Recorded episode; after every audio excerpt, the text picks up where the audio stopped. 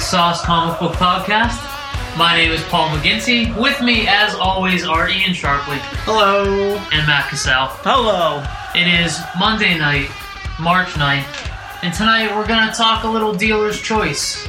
Not a whole lot of comic book news out in the ether, so we're going to talk a little Supergirl costume, Valiant's huge movie contract.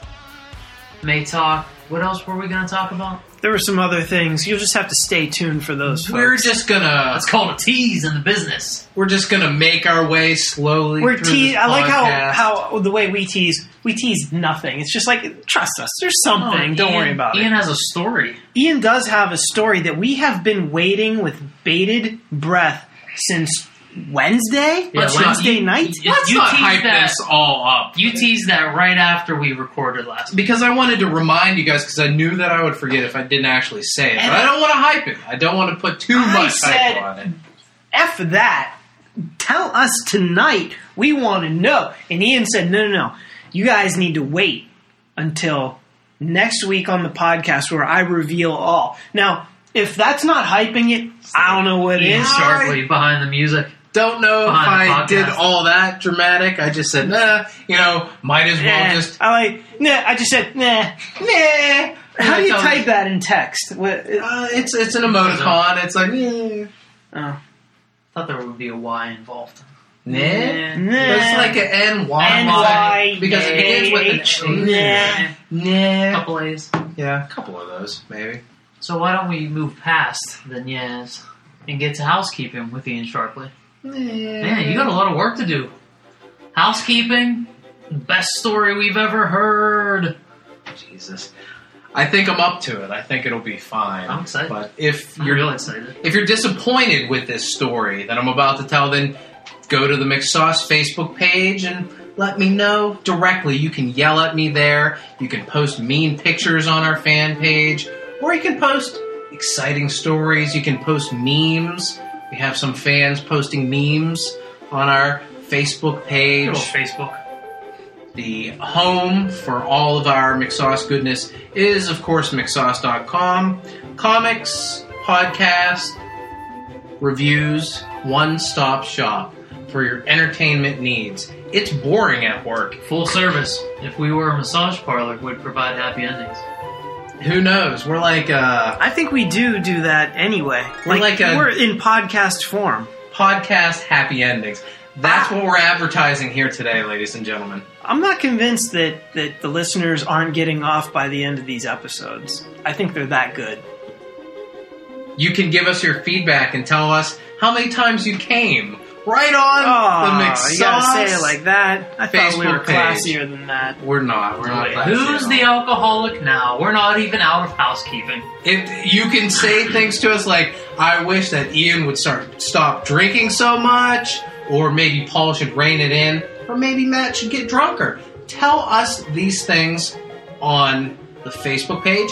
You can also go to iTunes and subscribe. Right there, you can leave a review. These podcasters are way too drunk. If you can leave a review like that, five stars. Five stars, please. You can go to Podomatic, download, stream, Stitcher Radio. You can also stream on your mobile device. And if you go to McSaucePodcast.libsyn.com, you can find all of your favorite long lost episodes that you've been wanting to listen to. Maybe you wanted to go back and you wanted to listen to episode 21, Black Money. Titles. My favorite kind of money. Maybe you wanted to listen to episode 17, Surprise Video Games.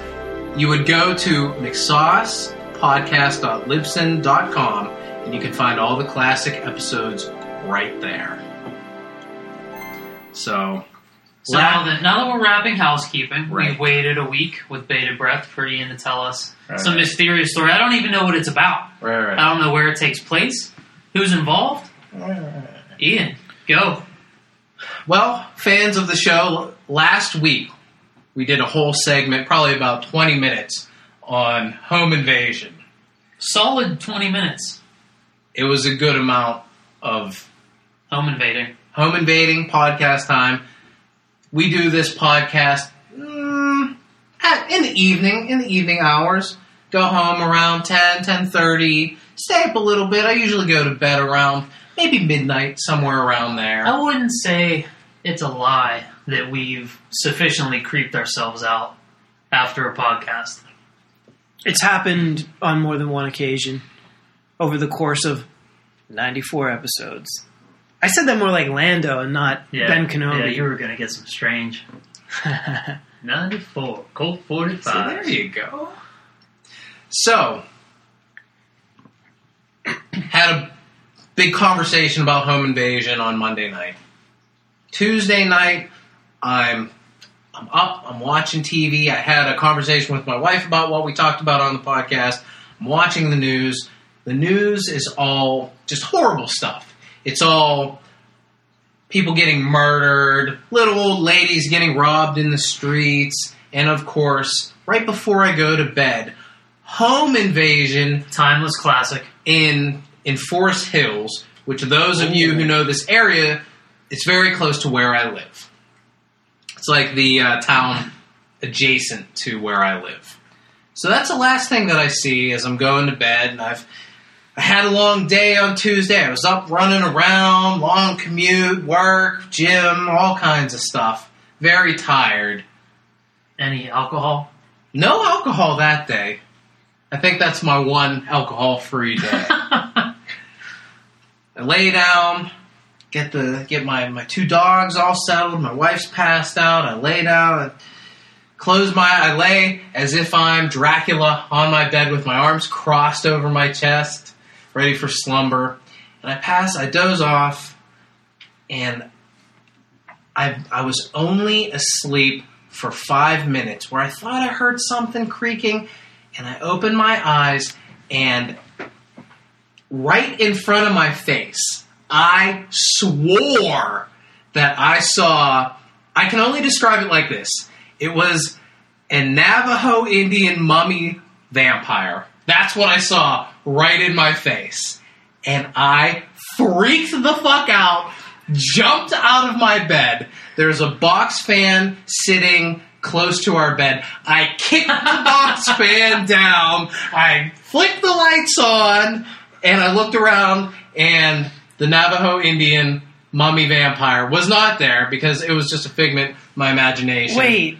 So last episode you said that your move is to grab that that thing of that jar of money. Right, right. You didn't do that at all. I didn't do that. You just kicked do fan over. That I was your defense. because Turn the lights on and kick a fan. I kicked the fan. I think I might have even said, "What the fuck?" And I did all this, and I flicked the lights on, and I look over, and my dogs and my wife are, are sitting up, but only kind of startled because I must not have been as vicious as I thought I was with all my kicking and flailing. And they're like, "What's happening?" And I was just like, "I'm so sorry. I'm so sorry. I'm so sorry." And then I had, and then I had to explain what I saw. It was clear as day, right in my face In the bedroom. right in my face, right hovering over me. Like, w- was he there to get you? I think so. He was as close as we are, Matt. That's close. I know. Listeners, So- Ian and I are basically I'm sitting on his lap for the podcast. So last week, you detailed how if there were a home invader, you would bash them over the head with a giant jar of change. Clearly, I was wrong. My reflexes took over. My natural cat-like ninja instincts kicked in, And, and I just jumped straight at the fan and kicked it over. But if there were a Navajo Indian mummy vampire, Right. you would not have struck it. Probably would have missed it. You would have been dead. definitely would have been dead, or I would have been turned into a mummy vampire as well. I'm not even sure why I think that it was a va- it was definitely Navajo Indian, definitely a mummy, but I'm not sure where I'm getting the vampire part Like from. classic Indian headdress, like cigar store Indian. no, no, no, no. Just features, facial features. I could tell Indian, mummy wrappings, and I and I So no hair, no headdress. no no Mummy. like like a hood kind of over top Mum wrapping. It was kind of like The mum ever wrap- living. Yeah, there was a hood, but it was faint because it was dark. and I feel that it was a vampire. There were no teeth. I couldn't tell. It was so fast. I felt it was there for my blood. Oh my. I'm, a, I'm a little disappointed you didn't use the jar of change. I am too because you made a big deal. You had such a distinct plan, and we just talked about it.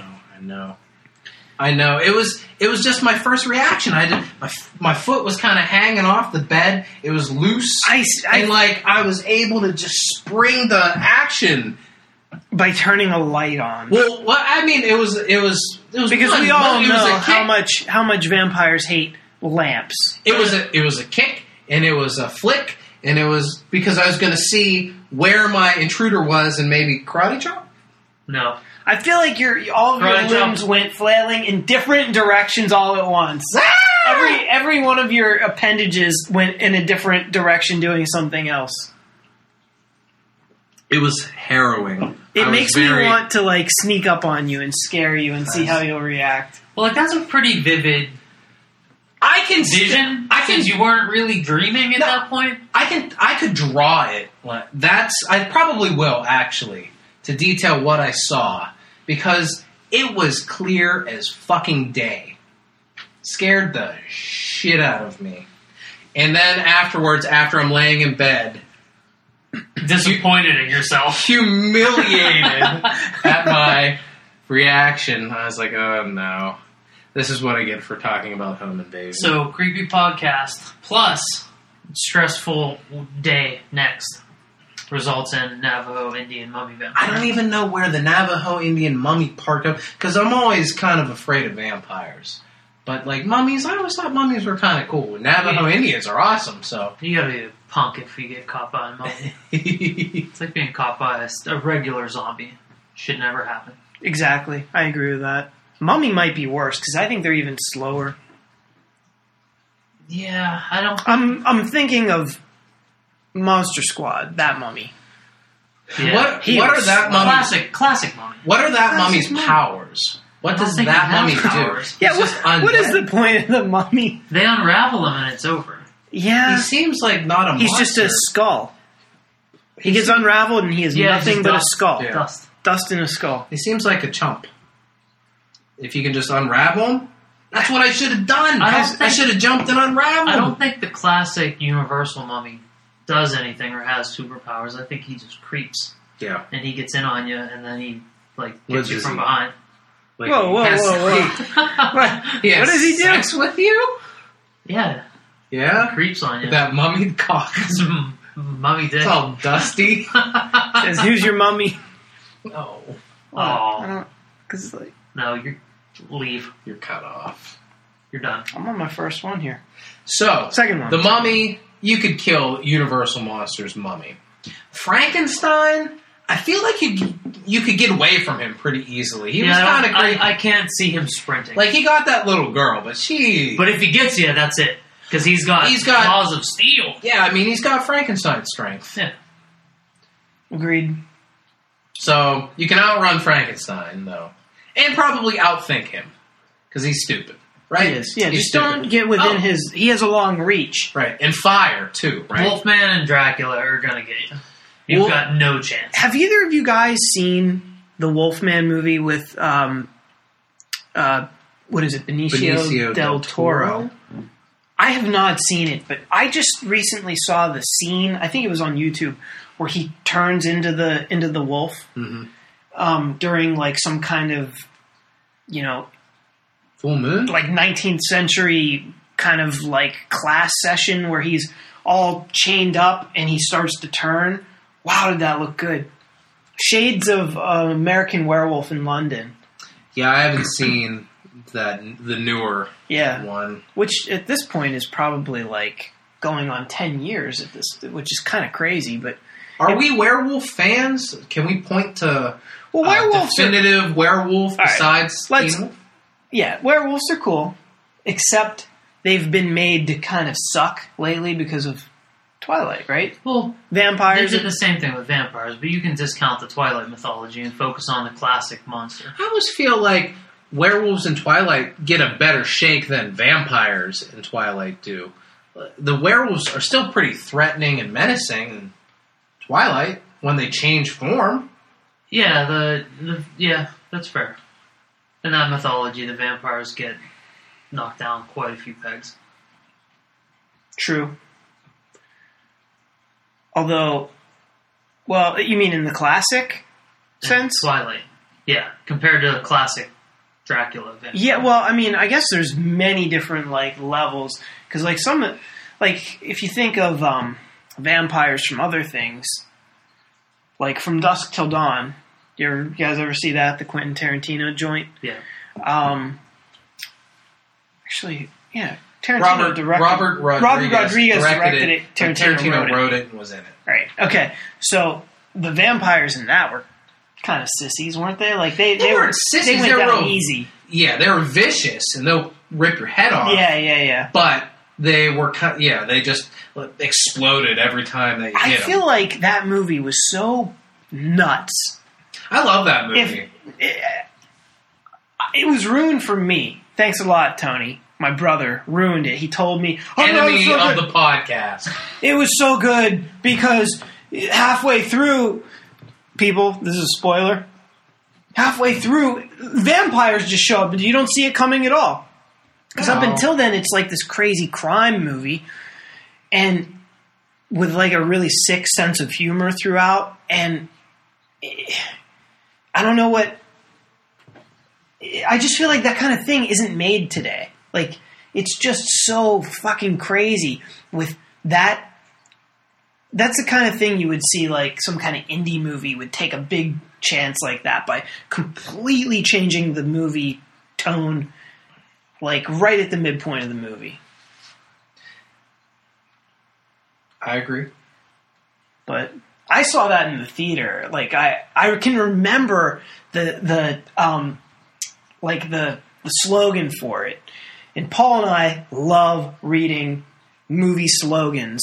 We used to we had a red box machine at work, and we would go up to the red box and we would just look at like the little thumbnails of the movie posters, and we would just read the tagline on it. And they were never good. they were never good. They were always laughably bad. And I think we just read them all out loud because they're so funny to say. But anyway, the one for From Dusk Till Dawn was, um, I think it was Vampires, No Interviews. Because it was like right around the time of Interview with Yeah. a Vampire. Which, by the way, pretty good movie in its own right, from what I remember. I don't remember Interview with a Vampire. I don't think I've ever seen it. I think Oh, maybe People have a were- McSauce watching Tom Cruise party. and Brad Pitt? Yeah. Tom Cruise and Brad Pitt and Antonio and- Banderas is in that as Yeah, well as that's a right. vampire. and, Sexy cast. and then you have um, Kristen, Kirsten Dunst. in her first role, I believe. yeah, I guess so. I always think she's in Bram Stoker's. No, that's But I guess Winona not. Ryder. Yeah. And Keanu. Reeves. Keanu Reeves, Gary Oldman. But Interview with a Vampire, I think people got upset with that because they had a different. It, it kind of ties back into the adapting things for the screen that we talked about last week, where people had this idea of who, what Lestat the vampire was, and it wasn't America's sweetheart Tom Cruise. Right. It was something something else, something taller, something darker, more brooding. I don't know. But from what I remember, that movie was good. I like Tom Cruise in almost everything that I've seen him in. I like Brad Pitt in a whole bunch of stuff that I've seen him in as well. That movie was good for me. I never read the book though, so maybe I would be completely upset with it. With what book? Interview Is that uh, Anne Rice? vampire. Yeah. Did she wrote she wrote some other vampires, so that's like her Anne thing. Rice or Anne Rule? Anne Rice. It's Anne Anne Rule Rice. writes the true crime stuff. I don't know. I don't know. Maybe Anne- I, maybe Anne Rule is it doesn't even exist. I don't know who Anne Rule would be. I guess. I guess. But they weren't pretty boy vampires in that. They they killed some people. Yeah, They tricked some folks. I guess there's yeah. an established continuity of vampires being pretty. Well- Like, I, I don't think like I don't think Edward Cullen being a pretty vampire. I I think that's just a modern, a modern take on like Lestat, who looks like a chick. Well, even Dracula seduced people and you right, can, but he was, but he was never pretty. I mean, Wasn't he he? just looked like a count. Well, Paul, you read the original Dracula. In the novel, it wasn't really filled with like sex and and things No, like that. not at Like all. it, that was something that came later, where they sort of And, like shoehorned and that. in. Dracula isn't sexy, in Right. that he's old. He looks like Gary Oldman in the movie. so creepy. Yeah, super but he does old, have big white hair. But he Yeah. does have his female vampires, and there is some of that stuff, isn't there? Yeah. Doesn't he have sex with? The, he has like a gangbang with those chicks, right? no, No, he doesn't. we sure? Maybe that was a different vampire. was a movie. different vampire or just movie. different movie that I watched. yeah, there's no gangbang in Bram Are you Dracula. sure? Yeah, they come after. Uh, Keanu Reeves, Yeah, they come after what's his name, Harker, Will Will Harker. Will- something like that. They come after him, but they never. They don't blow him. They don't blow him. They Hmm. certainly don't let him have sex with them. Hmm. They That's a him. disappointment. Yeah, I know. Turn you totally 180 from the book now. Hmm. I'm sure there's a version out of there out there for you with dirty vampire sex. Yeah, I always thought that vampires and seduction went hand in hand. Maybe that's a Bela Lugosi kind of thing because he was a. I don't know where that originated. They s- maybe he's always had like the hypnotic thing going on. And what would you do if you could hypnotize people? Bone them. Fuck yeah. I mean, no. Ian, what what is your favorite vampire thing ever? Ever. Yeah. Well, I sure do like the Lost Boys, I can tell Oh, you that. that's a good one. Lost Boys is pretty diesel. Lost yeah. Boys is really good. Is that your pick then? Mm, from Dusk Till Dawn's a lot of fun. I'm trying to. I'm trying to think. Blade, Blade's the original Blade, has some pretty awesome vampires. Yeah. Vampires are are really cool monsters. A lot of people I- like Buffy. Yeah, I don't know. I've never really gotten into Buffy all that. I never did either, but it's popular. Uh, Salem's Lot.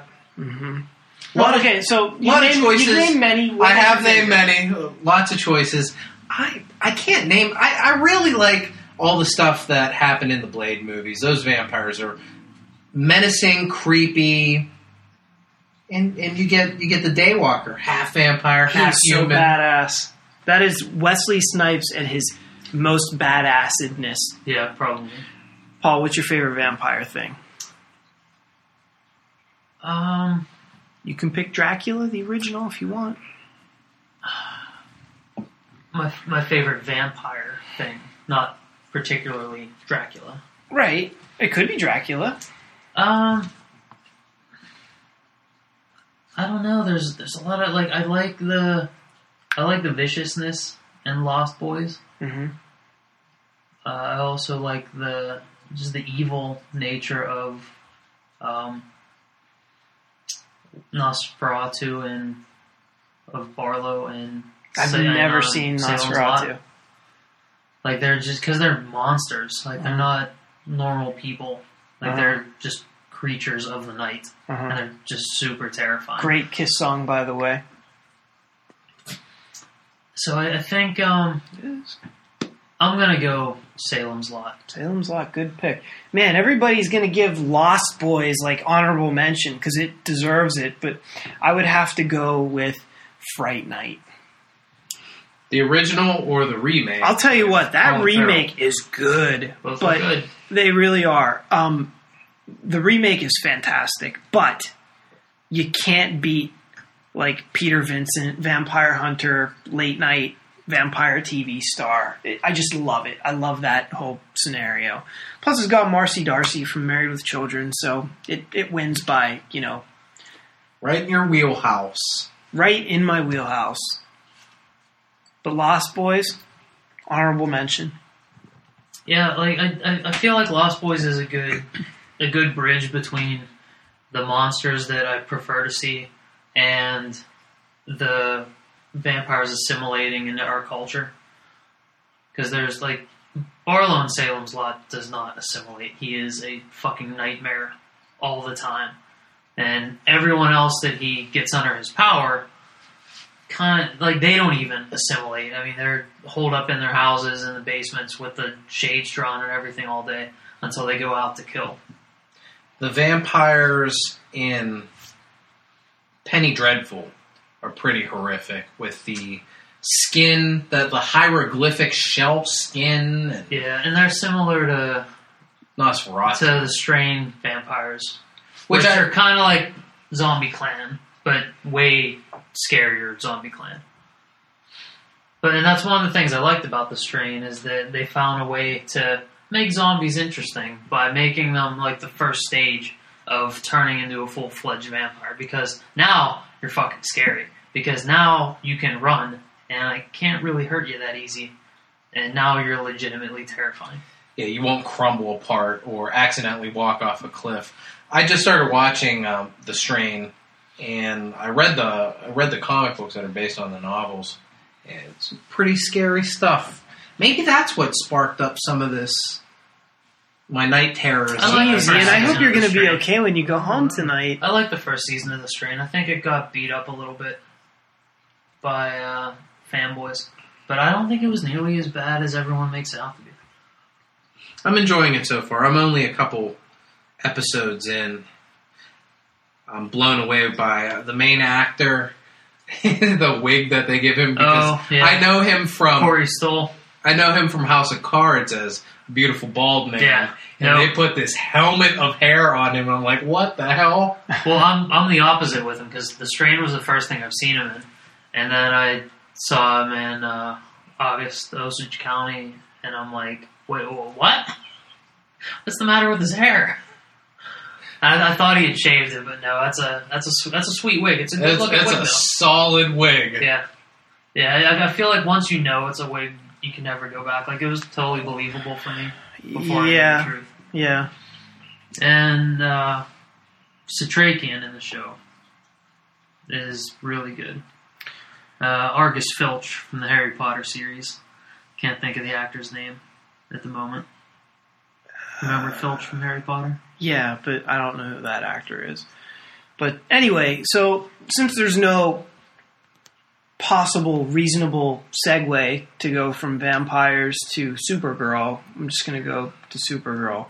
They recently revealed the new Supergirl costume for the new TV show that'll be premiering on Sometime this fall. sometime this fall on CBS. Could you pour that a little louder there, Sharpley? Let's take note for who poured his like a church mouse. The drunk guy. That's true.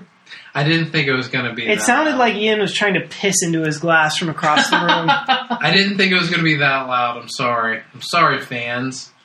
Continue. CBS's Supergirl. CBS is Supergirl. So Supergirl has a look. What's the actress's name there, Paul? Melissa Benoit. Melissa Benoit. That's B E N O I S T. O I S T. Is that really Benoit? Yeah.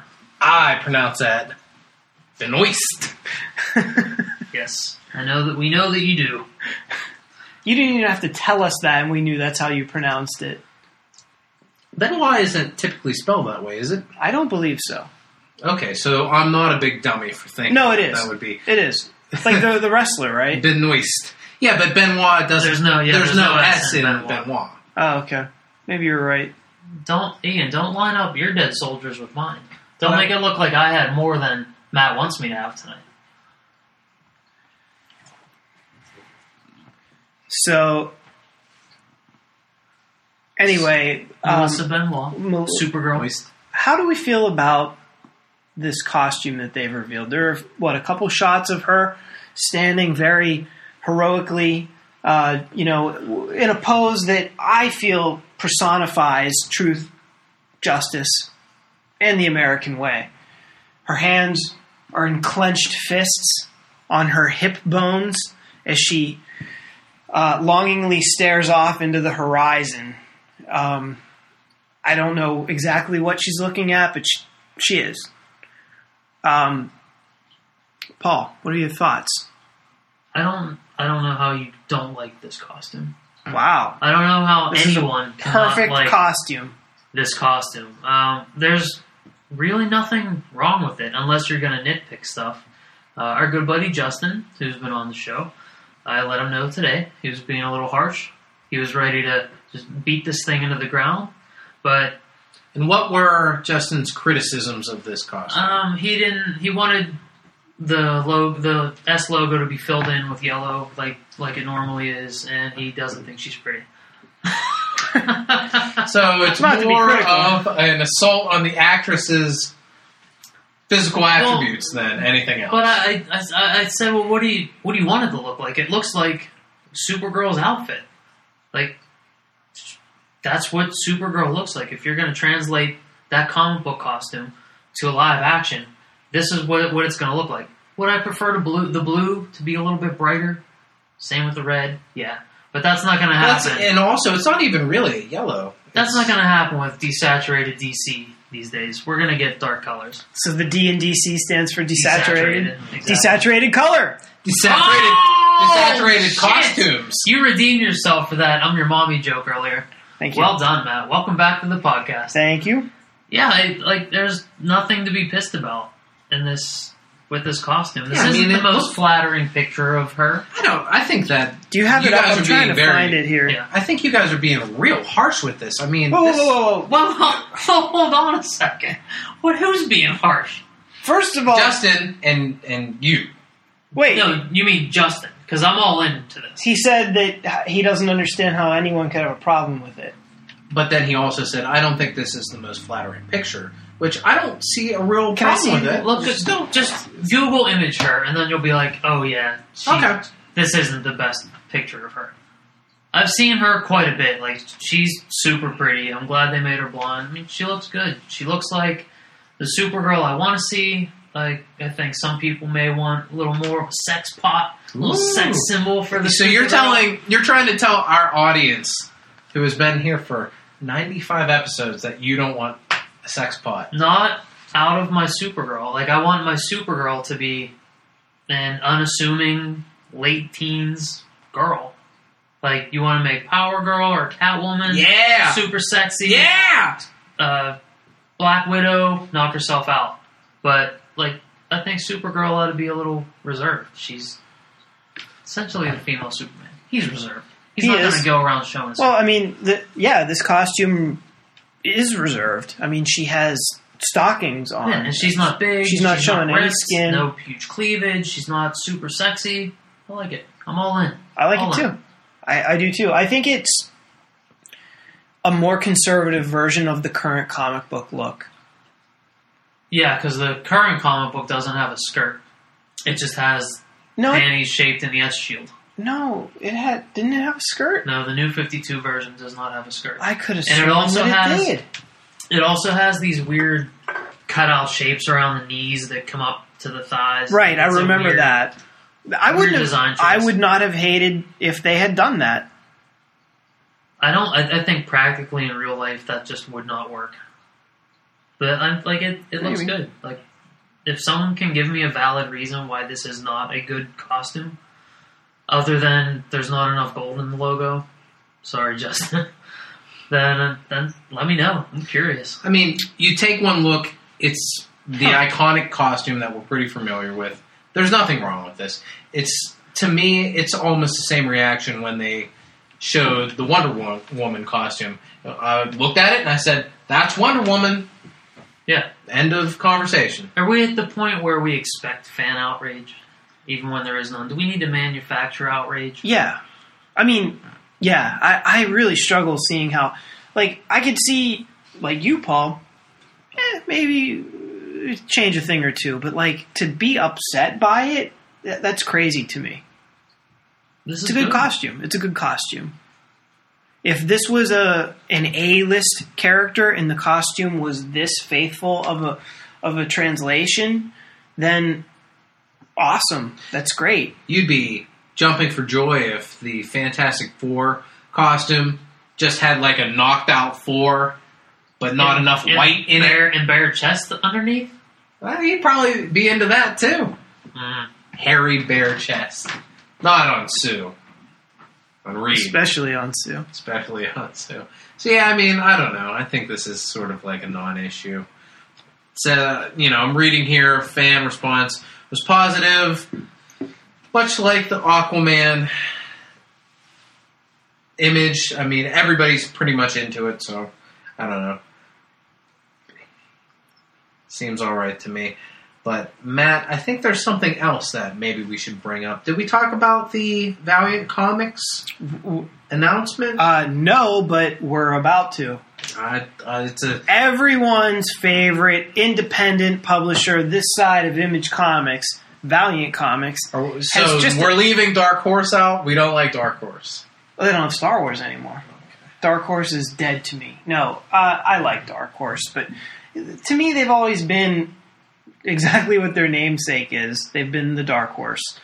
Um, when it comes to independent comics, to me, Image has always been up here, and Dark Horse has always been a notch below, even with the Star Wars license. But uh, the new player on the scene, what's old is new, or what's new is old, or whatever the old saying is. Paul, I don't. You may know it. Orange is the new black. I think is the. That's what they're saying about Valiant What's, comics what's these old days. is new again.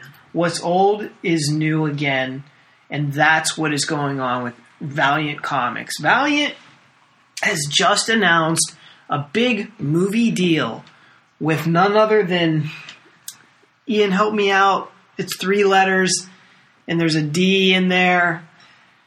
DMG. DMG, which is a Chinese company that are going to produce these valiant movies with a lot of financial backing. I think what they saw was the success that Marvel is having with these films and So- realizing that you can't go wrong with a superhero property. So Valiant essentially cut a deal with the guy that cuts my lunch meat.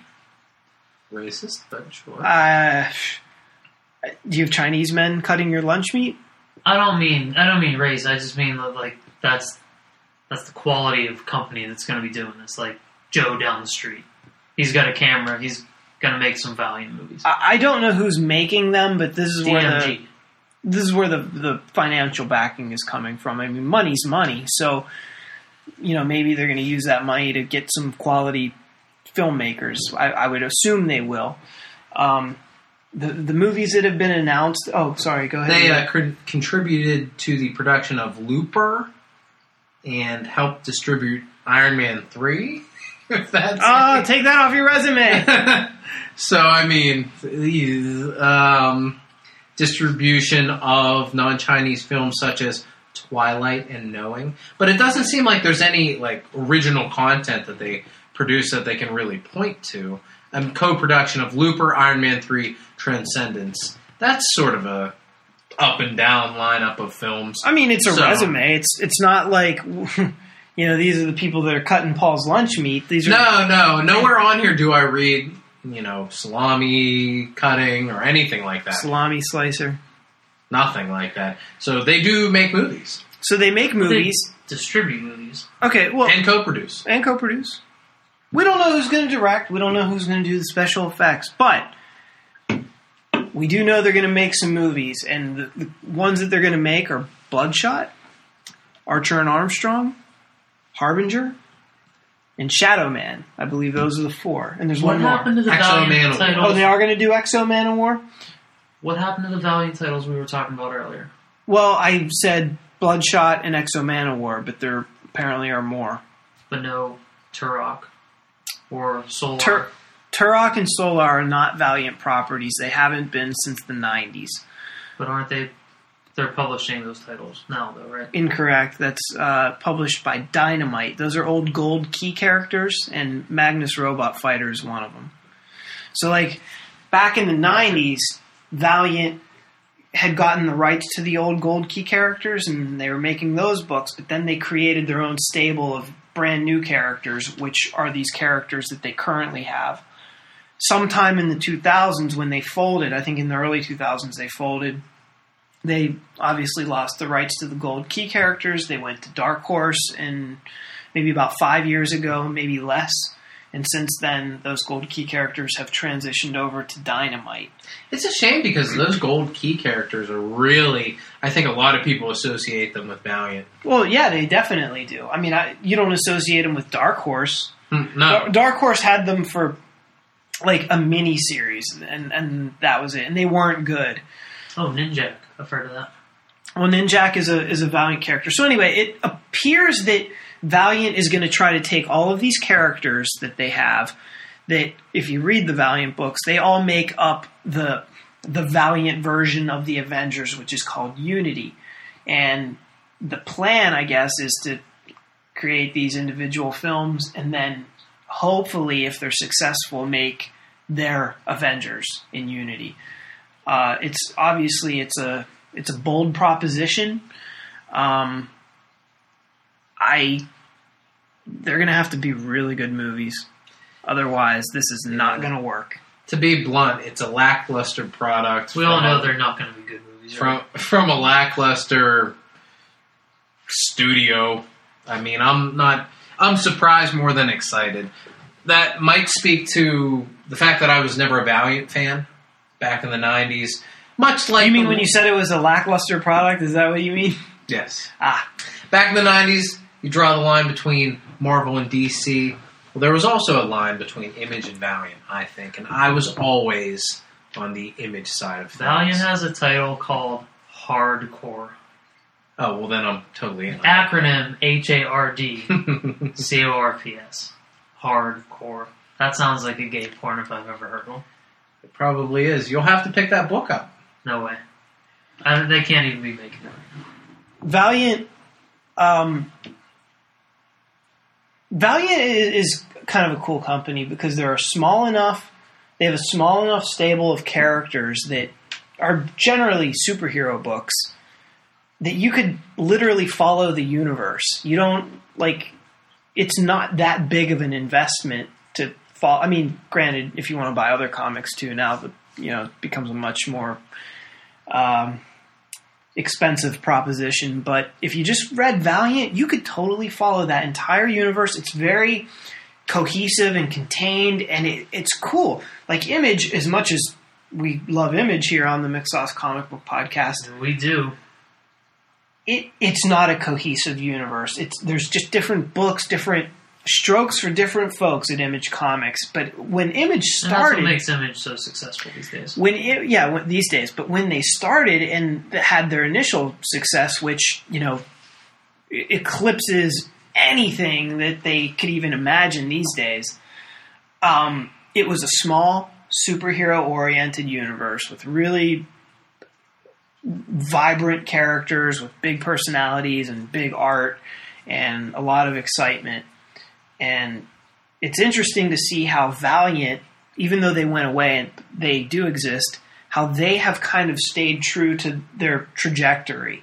Like they are basically the same company that they were 20 years ago. Do you feel that's a knock against Image for evolving? Because that's what I think it is. They just evolved. It's not like they disowned who they were or forgot about their roots because they still maintain classic superhero books. They just changed. Well, they've definitely changed and they've become 10 times as big with the amount of titles that they put out. Um, you know, I think that in the in the early to mid 90s their their output was probably like uh, maybe maybe 10 times is an exaggeration, but they probably put out 3 to 4 times more books now than they did then. And I think very few of their new properties are superhero oriented. So when they do do a superhero thing, I think it's kind of exciting because I think they do superhero stuff well. Look at the Luther Strode comic book, which was a really fun book. It was really cool. Great art, kind of a traditional superhero story, kind of like a Spider Man in a way, but just with like the violence and, and everything turned up to 11 in it. And I think that's really cool. Uh, I miss them doing superhero books. I'm kind of tired of all the sci-fi and and just kind of weird shit that they put out. Are Do you, you think tired that- of it? In a way, that's yeah, an really. image decision, or do you think that's that's just what they've built for themselves? That people like Grant Morrison and Scott Snyder are saying, "Hey, I have this wacky ass book. Where can I take Where it? can I take it?" And they're like, "Yeah, Image will let We'll you do do that. It it feels like for my day job, I go and I write Daredevil. But then when I really want to write something fun, I'm going to write my wacky sci-fi Yeah, horror like book at Image if Scott fun, Snyder- because I love that. or Brian K. Vaughan were like, "Hey, I have this great brand new superhero story. Care if I tell it?" They'd be like, "Yeah, let's go." Like, I don't think Image is saying we're going to steer away from superheroes. We're just going to do this wacky And they shit." still do stuff like that. Jupiter's Legacy is um, is a spin on your classic Justice League. It's not sci-fi. Jupiter's Legacy? No, it's a it's a superhero book Okay. about and about Who writes that? Because Quitely does the art. Millar. yeah Oh, Mark Millar. Millar. yeah. It's a it's a superhero book back in the 30s. A group of explorers found this alien spaceship on this mountain, Sounding very sci-fi to me. and then they were blessed with superpowers like you know fucking Superman and Shazam and all that. But then their children grow up to be bastards and kind of bad people, Yeah. and flip flip the the tables on Mhm. the older superheroes, and it's it's that kind That's of pretty dynamic. cool. But So it, it is. I mean, they still make superhero comic books, yeah, but nothing like not to it used your satisfaction. nothing like what it used to be. Like you don't. Yes, Scott Snyder. Do you want it to be Look it here, you old man, you. No, not exactly. Would you enjoy reading a '90s Image book right now? Like, not taking the sentimentality out of it, and like just, I mean, just reading a book from that era. You're probably gonna be like, ew, yikes. Um, no, I, I definitely think there's room for modernization of that era. Um, I don't need a straight up clone of what everybody else is doing these days. I would like them to have some of the sensibilities from the early 90s mixed with a more modern tone and edge. But Isn't that what Erik Larsen's doing on Savage Dragon? no, He's not not at all. Isn't he just kind of carrying no. the torch for? Erik Larsen's going back in time. He's going closer and closer to the Jack Kirby era of things.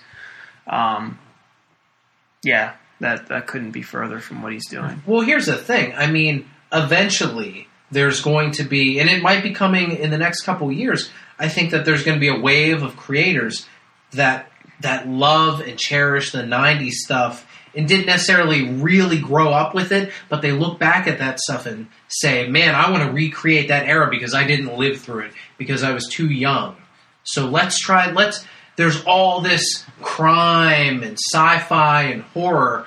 Let's do superheroes again, and maybe that wave is coming in the next couple of years. That would be cool, and and I hope so. I'm not sure I think that's going to happen, but I, I hope so. I think that would be great. I I think what my problem is, and we've I know we've talked about it before, but there just isn't enough new superhero stuff. Like you have all these big time like creators, like your Scott Snyder's and your um, you hate Scott Snyder tonight, by the way. This is the second time you brought his name up in vain. oh Is it? When was the first time? Because I thought I brought Two Scott minutes. Snyder up. I thought it was I- I think I was minutes. trying to make it a pee pee. I think I was trying to make my point about like Scott Snyder, uh, Hickman, um, uh, Matt Fraction, all these guys who are considered today's like premier younger creators. Um, I feel like, yeah, they have some original ideas, but it, I feel like usually it's kind of a one-off story that they want to tell, and frankly, it's not really a superhero-oriented thing. Whereas back in the '90s, you had all these guys that were like, you know what, I have these great superhero stories that I want to tell, but I want to tell it with my characters. Like, I feel like maybe they don't want to do that because there's a much bigger risk involved because maybe it wouldn't be as successful as if they just incorporated into a Spider-Man or a Superman or a Batman story.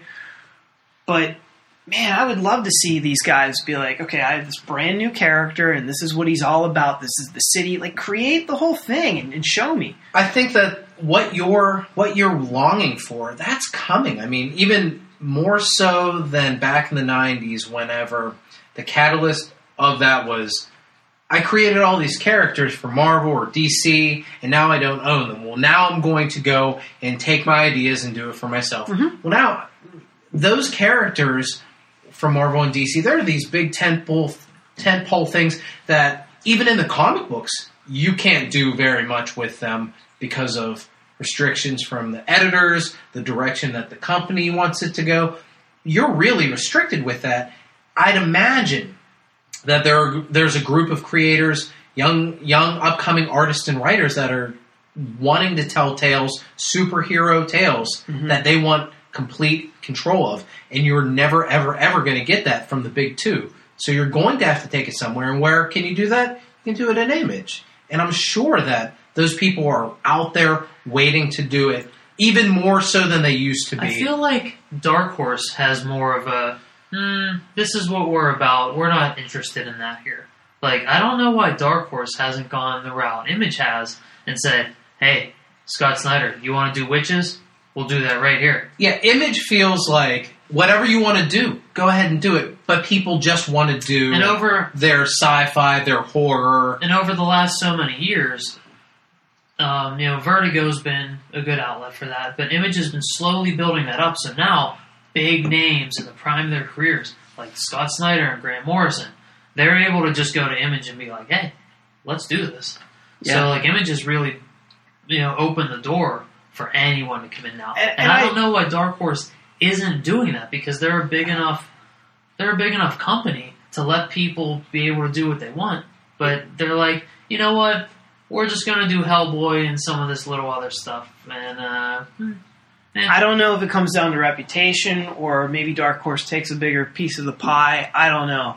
I know Image from day one has been all about the creator owned nature of the business, and to this day, I still think that that's you know their their their number one aspect. So maybe maybe it just comes down to like how hands off they are when it comes to this stuff. And, and you mentioned it right there. It's the it's the creator. It's up to these people to take it upon themselves to say, "This is the story that I want to tell." Right, but like I mean, look, what's the most successful thing in Image? It- The Walking Dead. Right. Um, and you have Robert Kirkman who like has made a name for himself by making a creator owned book that is fantastic. It it it's it doesn't have to be at Marvel, doesn't have to be at DC. You can have a creator owned book in 2015 that is just as good or better than the big two can put out. And um, I just, where are the other guys? Why, why isn't there somebody else following and saying, okay, you like The Walking Dead? Well, I have an idea that is even better than The Walking It's Dead. It's called Saga. It's there. There are great to- ideas there. Okay, so you have Saga, but I bet you any money. Don't you think that Saga eventually? Uh, well, okay, rewind. Hypothetically, I bet you. And I can't even say. Don't you think? I've been trapped.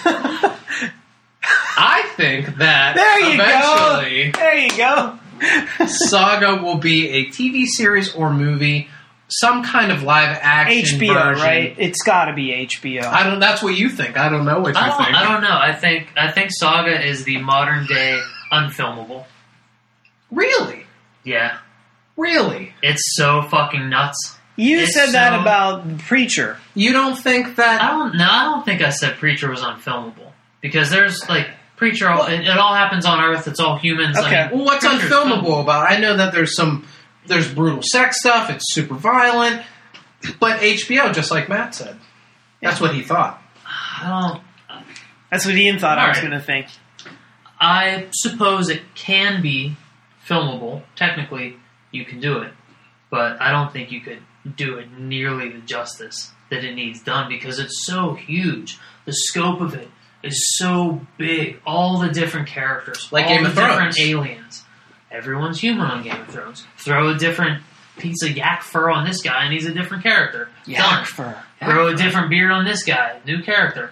But look at all the different kinds of aliens in Saga. Plus, You do it very worlds, all the different locations, like plus all the graphic violence and sex.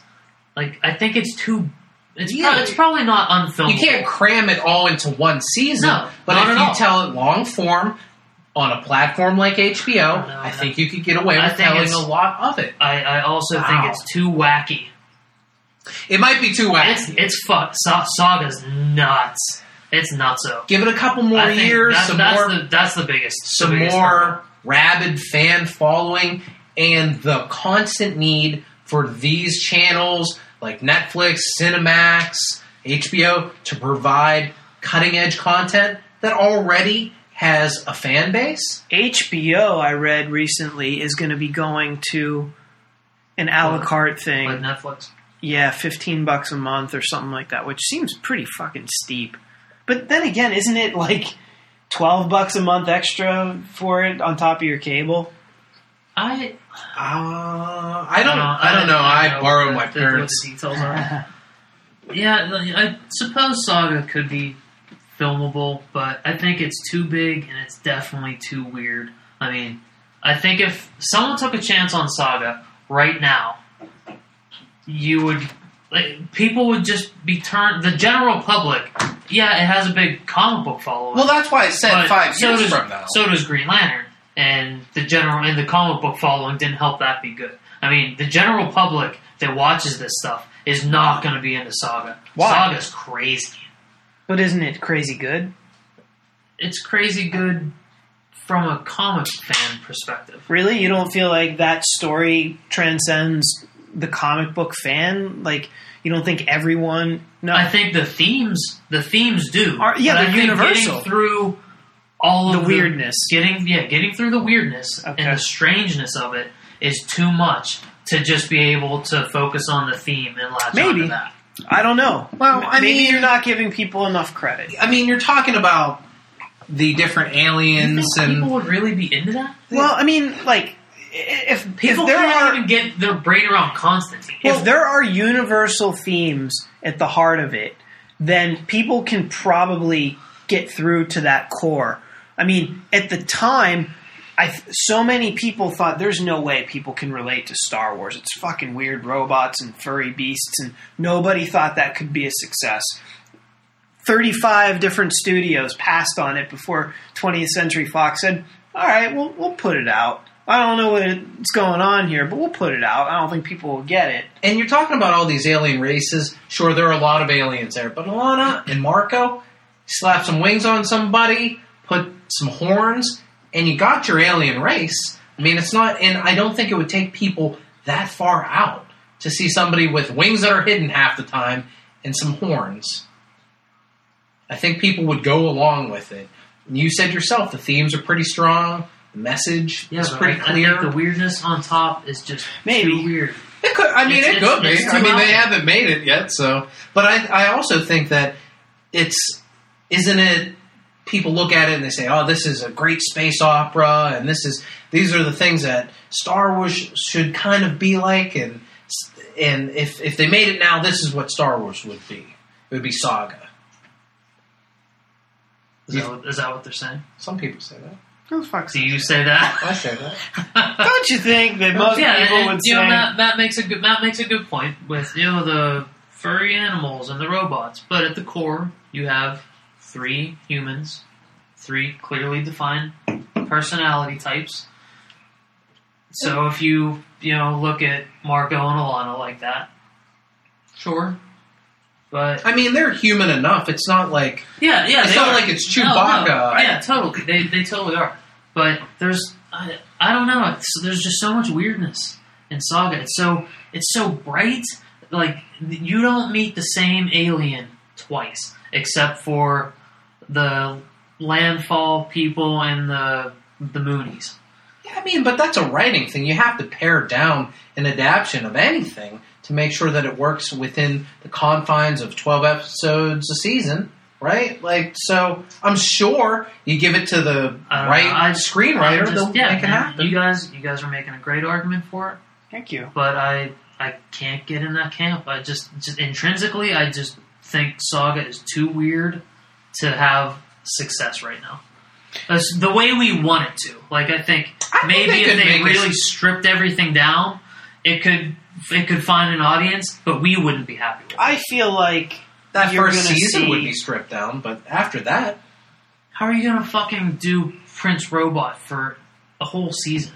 I'm sure that just like you do any CG character Just like you do any kind of non-human character that people will say you'll never be able to do Groot or Rocket Raccoon and have yeah, people for a for And- one feature film and then done for a twelve episode season. people are more accepting of those type of characters anyway because they see them on screen all the time because Right. all their Yeah, cartoons are I'm not saying they won't accept them as characters. I'm saying production wise, they're not going to be able to afford to make them every week.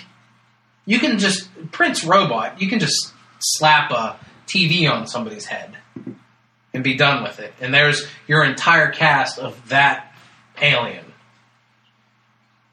Practical application of it. Uh, I I feel like to be effective, Prince Robot would have to be more than just slapping a fake TV on someone's head. Really? Because that's what he is in the book. It is what he is on the book, but he doesn't. But he looks like an organic person with a TV on his head. If you slap a fake TV on an actor, it's gonna look like they've got a fake TV on their head. I'm pretty sure. I think there's more to it I'm- than just And there is. a little bit of makeup. Now, granted, And I there is, watch- but that's why we're not in the movies Right, or and- television production. and you're a hardcore follower of that sci-fi show where they do all the makeup stuff. So you probably have a better argument for this than I do. yeah, I don't think it's all that hard So maybe- for Face Off, Sci-Fi That's Channel. it. Face Off. I couldn't think of what it was called. Great show. Matt, how many issues of Saga have you read? Zero. Goose egg. Really? The goose. You would like it. I know. I want to read it. As you guys know, I have quite an What do you- extensive reading list. Do you think you would? I think. Do I, would. think he would? He would like it. He would love it. Yeah, I think he would. I think I like would it, too. It, it looks really good. I, I just need to dedicate myself to it. What What's stopping you? Enlighten me. Uh, I don't know. I, I have a stack of books I got to get to. Like I've got, um, like I haven't even bought the new Princess Leia comic book. I have only read the first Star Wars and the first Darth Vader, so I need to read those two.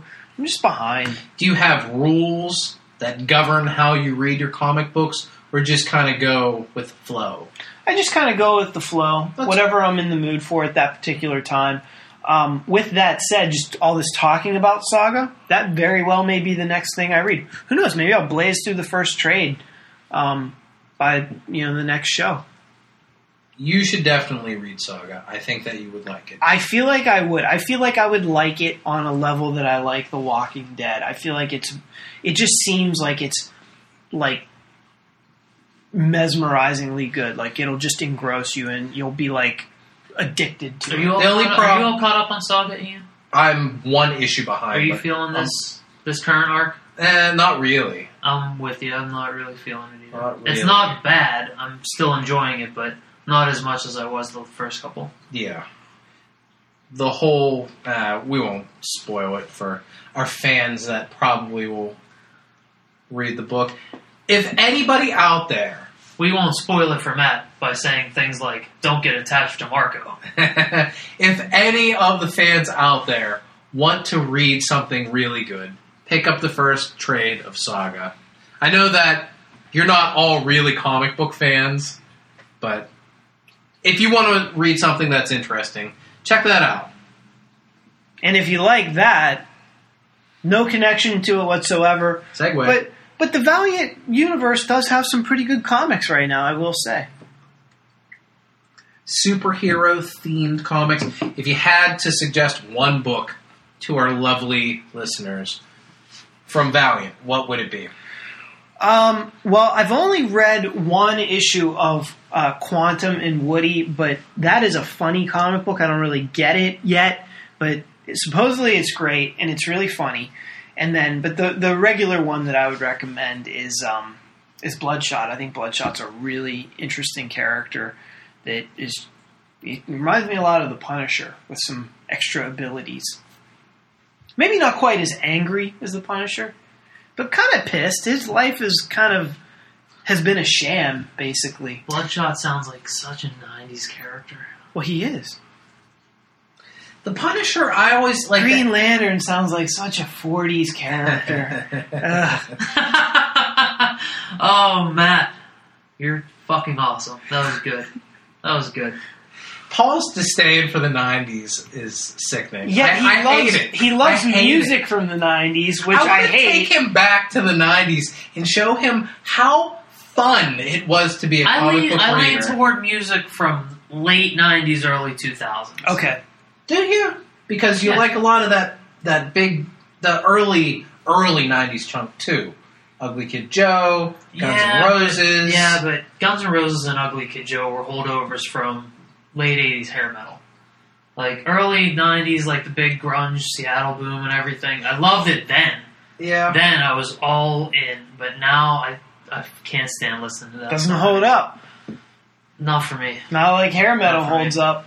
Hair metal does. I will listen. I I can listen to Mötley Crüe shout at the devil nonstop and never get tired of it. Best song off that album. Uh, bastard. That's my favorite. Really? Yeah. I say the title track. That was bastard. Shout out the devil. Red hot. Ooh, red hot to the Uh, top. Yeah. We are red hot. Honorable mention for God Save the Children of the Beast.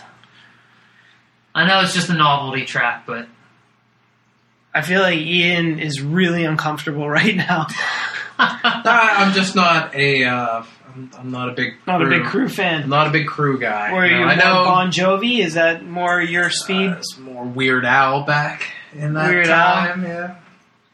Give me well, s- Shout at the Devil's what eighty two. I mean that's that's back there. I don't think it's that old, is it? Um, Shout it's at- it's early eighties. yeah. Talk amongst 84? yourself. 84, 85? I'm going to say 84. I'm going to say my guess. 86. Mötley Crüe, Shout at the Devil, nineteen eighty three. So we split the difference. Yes, we did. Nobody's right here on the McSauce Comic Book Podcast, music podcast. Yeah, no, I don't like. I don't like any of the '80s hair metal stuff. I don't like any of it. I can appreciate the way that those fucking dudes partied. I love that. Yeah. I love those stories. Nikki Sixx dying, like, and coming back to life, like all that shit. I love it. Ozzy Osbourne snorting the the row of ants. Didn't he do that? Something I don't crazy know like if that's that. true, man. I mean, like those dudes were rock stars. Never be topped, I don't think, because people looked at that and were like, "Whoa, you're totally gonna die.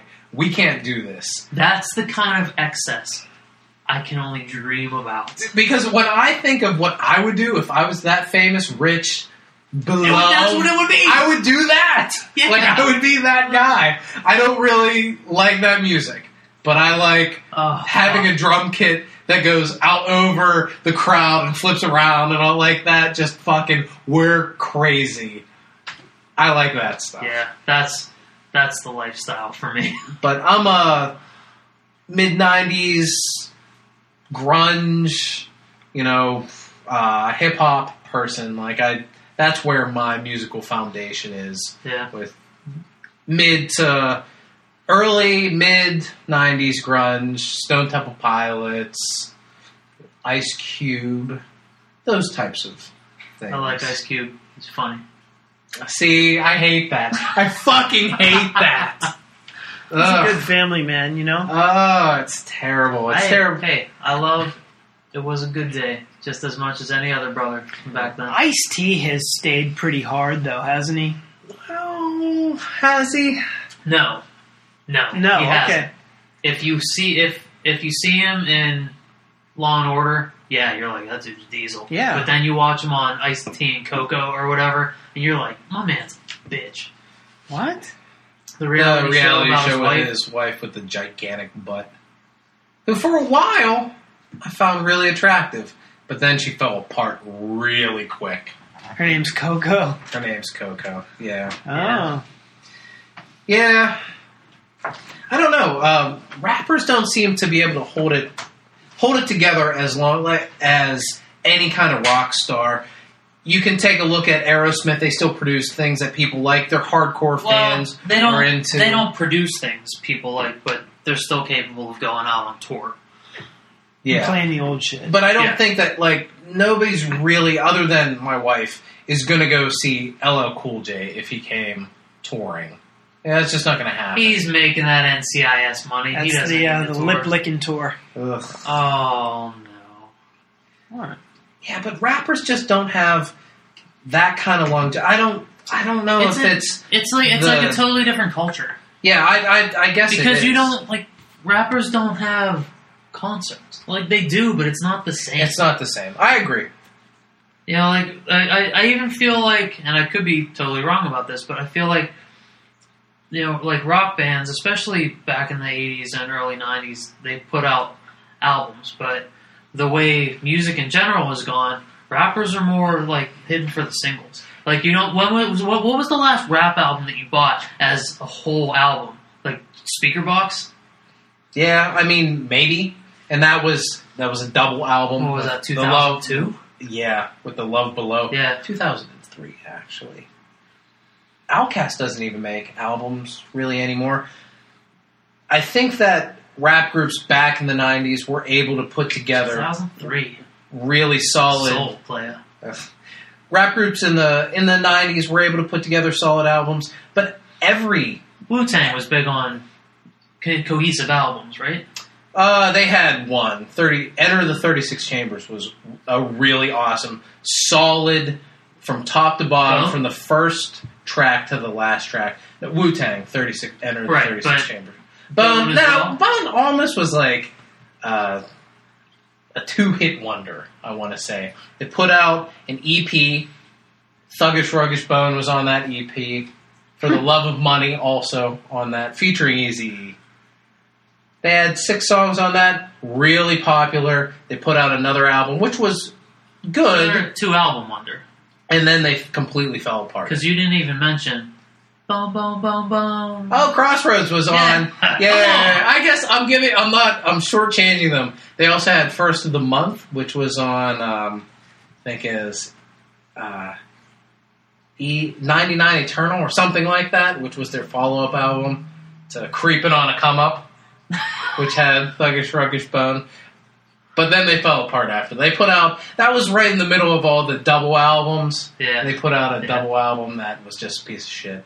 So, yeah, I think all bands kind of hit for that single nowadays, don't you? It's not just exclusive to hip hop or rap.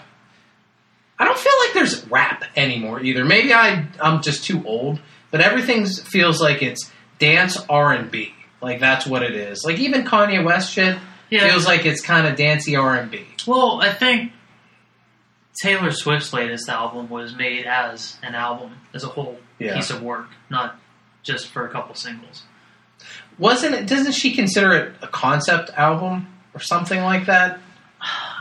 I haven't read that she thinks it's a concept album, but it it's it is written as her pop album. So it's I mean they took a lot of production departures from all the other stuff. So, you know, in a way, kind of sort of. Do you feel like you're listening as you grow older and music changes? You're listening to albums changes, or you're just looking for the single, or you're buying more singles just by themselves and not. if, if I buy singles, it's like old songs that I never got around to buying. But when I buy albums, I still buy full albums. Like Yeah. the last Panic at the Disco, bought the full album. When House of Heroes put something out, I'll get the full album. Yeah, I mean, I, I think that my my habits have definitely changed just with how easy it is to buy a single, and I'll hear something, or I'll Shazam a commercial, be like, I really like this song on this stupid commercial. I'm just going to I'm going to buy this one song. I, still- do that all the time. I still haven't got that latest Weezer album. What I does that? haven't either. I'm sorry. What does that mean to Shazam it? oh, you don't know? Okay, Ah, you're so old. I know. there's an application where you just click it, it whatever song is playing, it will figure out what that song is for you. Hmm. It'll also pop up the you know instant purchase like do you want to buy this in iTunes or if you're watching a TV show and you're listening to the songs in the TV show, it'll say you're watching CSI Miami and these are the songs in order that they were played in this show. No do you want to buy any of these? So that's what Shazam Holy cow! a song. It's not you're not Billy Batson turned into You don't say Shazam and the app works no, right now. no, it's not like that. I wish That's I wish pretty it was neat, like though. that. But yeah, I know that the ease of purchasing music has changed the way that I listen to things. And it is it's tough to sit down and say, I'm going to listen to this whole album. I'm trying to think. I think the last whole album that I bought and really enjoyed is uh, Brody Dalle. If does anybody know who that is? Is that a chick? It is a No chick. idea. She's the lead singer of the Distillers. She's married to the lead singer of uh, Queens of the Stone Age. Oh, okay. All right. And I bought her album recent, or it was probably in the summertime, and it's a solid album from top to bottom. I really enjoyed it, but I just happened to stumble upon it. It wasn't like something that I that I knew was coming out. It was just something that I heard on Spotify. I liked the one song, and I was like, "Yeah, man, let me let me get more of this. I'll buy this whole album." But there's there's not a lot of that anymore with my music buying. Mm-hmm. Um, lately, I've been listening to Jimmy World's Damage, and it came out uh, came out a couple years ago. But lately, I've just had it on a loop the entire thing, and I still like when I find an album that I can listen to from start to finish, and I like all of it Yeah, Mm-hmm. because it it really doesn't happen all that often anymore. And there's so much stuff, like all the all the modern stuff. We're at that age where we're at the tipping point. If we're gonna find the young stuff, we have to search for it. Yeah. If I feel like if I'm going to find anything, I have to track it down. The only time that I find any new music that I like, I always find out, oh, well this is this is the um this is a band that was started by a bunch of other band members from bands that I liked before. I don't find any new bands that I really dig. It's always like recycled parts.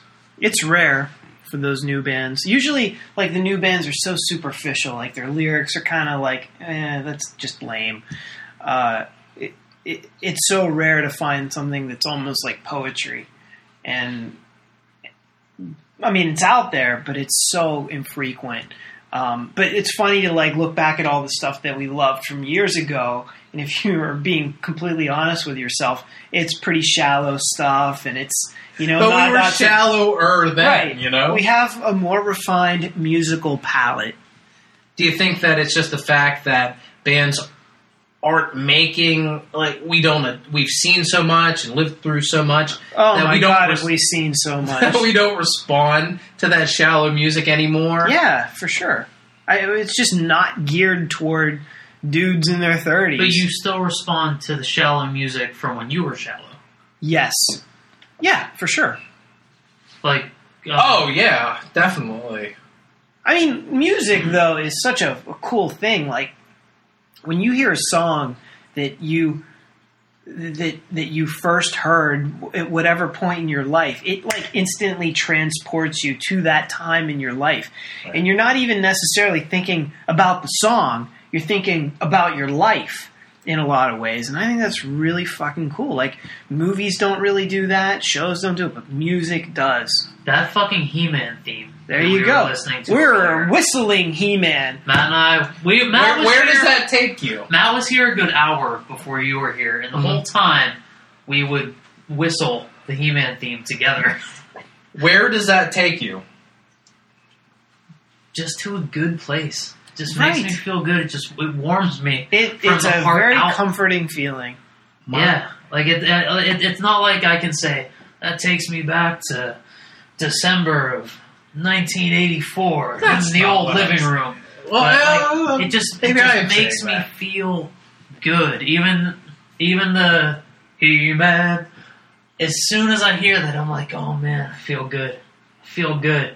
I was um, I've been going through the archives of this website called Dinosaur Dracula, and this guy reviews a lot. Sounds very weird- scary. He does a lot of weird food, like Halloween themed foods and stuff. But he also does like five random action figures, and he's our age, so he does a lot of like '80s action figures and stuff like that.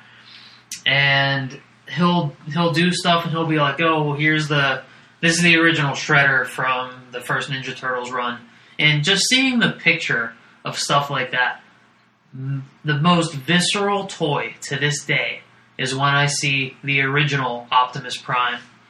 That has an it has an effect on me. Like I feel it physically inside my body I was- when I see that toy. you guys were talking about the theme music to He-Man. I instantly thought the the first but not even the whole Transformers, not even that, but the guitar at the beginning. Yeah. That like when I hear that awesome guitar and you and I can see like the logos Yeah. coming at each other and I'm like fuck And Prime and Megatron Yeah. are running down the, mm-hmm. the symbols. I'm like fuck yeah whenever that guitar hits I have that on my iPod, and there's yeah, there's something about that opening guitar lick that's different than the rest of the theme song. Because it had this like real like late seventies, early eighties like vibe to it, and it just like it was something different to me. yeah, and it's not it's not that it's totally different from the rest of the theme, but something about that noise, the way that it sounds, is like it's so um, transporting. Matt, what do you think? I think we should talk about something else. Nothing, nothing takes you No. back to. Oh, I thought you meant specifically the Transformers. Oh, we know you hate the Transformers, but Yeah. certainly you grew up with other things. Well, I mean, the He-Man theme, obviously. I think GI Joe's got a great theme. Um, so yeah, I mean, those things take me back. But like, a lot of the, for me, music. A lot of um, when I got into Iron Maiden, uh, that a lot of those songs take me back to very like pinpoint specific times in my life um, that I can remember, and um, you know the talking about them here would be boring as shit, but like to me, they they mean like the world, so it's pretty cool. How did we get into to all this surprise music? I have no idea. the McSauce Music Podcast. We're talking about nineties and what I was doing in the nineties. Well, let me ask you something about music, Paul. What is your favorite album of all time? And you can only pick one. And we're coming to you next. No. I know. I already know what it is. I know what mine is. Okay. because we've had this conversation before, and it was a really big, widespread. We asked everybody type of conversation. Oh, um, Remember that? And that's the years basis- ago Yeah, we and, did uh, like top eight albums or something. and that's the base. You have a framed um, CDs in your in Yeah. your house, and that that's where that came from. I thought. Yeah, yeah, that's that's exactly where it came from. Um, I'd have to pick Matchbox 20's Mad Season because it's Tell why. it's sad. It's and it's it's that band at their best. It's their sophomore album. They got out a lot of sort of superficial stuff out of the way on the first one. The first one, more than or uh, yourself or someone like you, has all the hits on it. What year did it come out? 2000. Um, I think so. Or nine? Yeah, you're right. Two thousand. Yeah, 2000. Oh, it was released on my birthday in 2000. There you go. That's Um, why it's his favorite. Yeah, the you know the the first one has some some deeper themes on it. I don't mean to call it superficial, but it's it's a novice album as far as being a band is concerned. You can hear the difference from the first one to the second one of what they learned, and it was like going into Mad Season. They were like, "Well, this is the kind of album that we want to make. It's not a bunch of disparate songs that they threw together. The whole album has a tone to it." hmm and it's all pretty bummy. It's all pretty sad, and that's when Rob Thomas is at his best. Is when he's fucking sad because during the recording of the third album, he met his wife. So the third album, or during the writing of the third album, so the third album isn't nearly as sad. It's not as bittersweet Wasn't she the, on the- second one. She was on the set of Smooth, Yes, yeah. So and- Sexy Senorita. Yes, as much as I love More Than You Think You Are, Mad Season's just it's a bummer from start to finish. And it's Do you have a Fucking particular favorite track? leave. Leave. What's that song about? Um it's about uh, it's about his his girlfriend leaving. And at some point one of the lyrics is I can't believe you'd ever get tired of me. Hmm. And it's just like it's honest, it's like what you're you're done? That, that's it? That's you're, it? you're out? I'm not done yet. And that's like the that's the theme of the song It's just like this honest. Well, fuck. I guess that's it. You're done. It's a bummer. Yeah. So is there anything that makes you feel good about that album? No, Matt, have no, learned that's, that's why I love it. Sad makes him feel good. That's the equation. Yeah, he loves sadness. That's why I love it. Yeah, there aren't a lot of highlights on that. Sharpley. What what album makes you feel sad and good at the same It's, time? it's funny. favorite, It, favorite favorite album, favorite album, album, the McSauce Music Podcast. The Pharcyde's B- Bizarre Ride to the Pharcyde.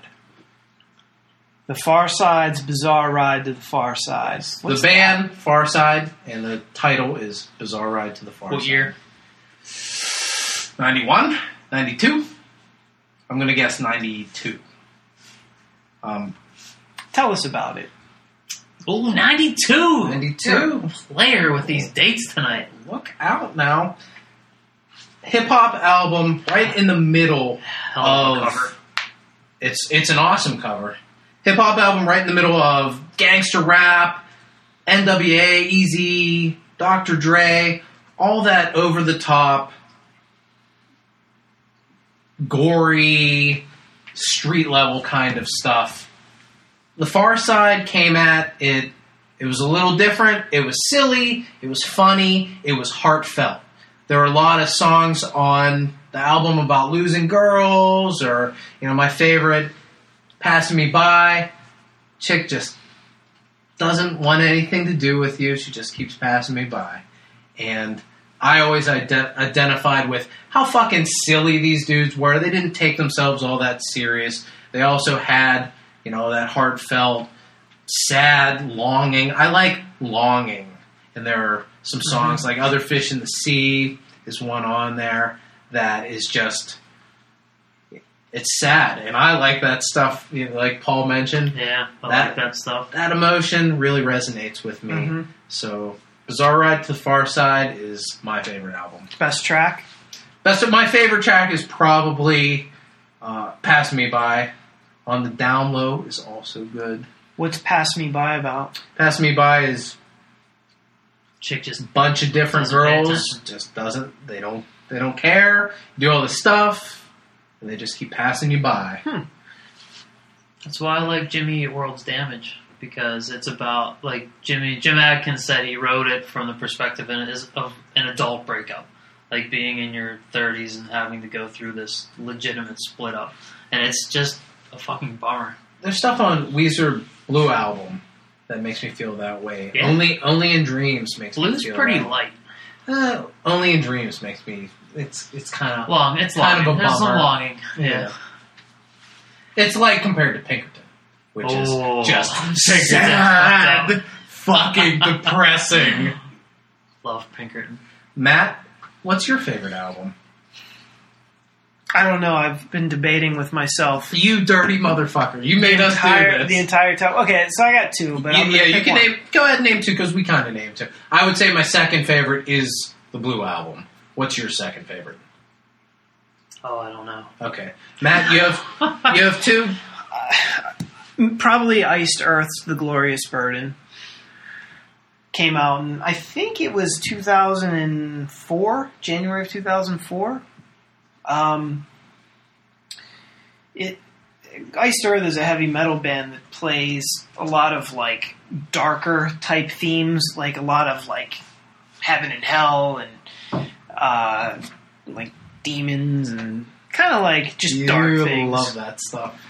But this particular album was a, a big departure, and they. It's not a concept album, but it's like a themed album, and it's about military history, which you know everyone's like, oh, it's got to be heavy, it's got to be about demons and the hell and the devil and stuff, but war's pretty heavy, right? So, um, so each song essentially represents like a famous battle or a famous war or an event in history. And um, Doesn't the Ripper sing on this album? yeah, Tim Ripper Owen sings on it, and it, it was his first. Sauce's own house uh, singer. Yeah, Our own tie to metal fame. Um, this was before I ever knew the Ripper. Um, he, I was a big fan of his when he was singing in Judas Priest, and um, I was already an Iced Earth fan. And then I, I always felt like Iced Earth was like just a notch below like Iron Maiden and Judas Priest because I, as much as I liked their singer Matt Barlow, fantastic singer, I just felt like he didn't quite have the the full like tool set to be like to elevate that band to that elite heavy metal status. And I mean, really distinct voice. Kind of sounds like Paul Stanley from Kiss, if you like picture that, but like a little bit more of a baritone and like maybe a little bit, I don't know, more aggressive. But generally, that like good rock voice, but not the range that I think you need for those songs. So, Ripper got fired from Judas Priest because um, the original singer came back, and then I read that he was he was doing he was the new vocalist in Iced Earth. I was like, oh my god, that's going to be so cool! Like it, it just sounds like a perfect fit. And then an EP came out with just like um, I think three songs were on it.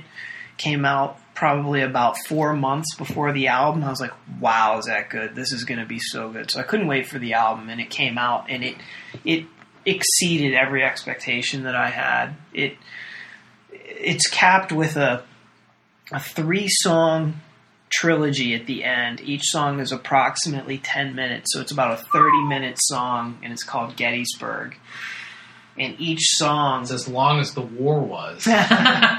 each song represents one day of the three day battle. And um, all kinds of different dynamics go on throughout. Like you have slow parts, heavy parts, like kind of emotional parts.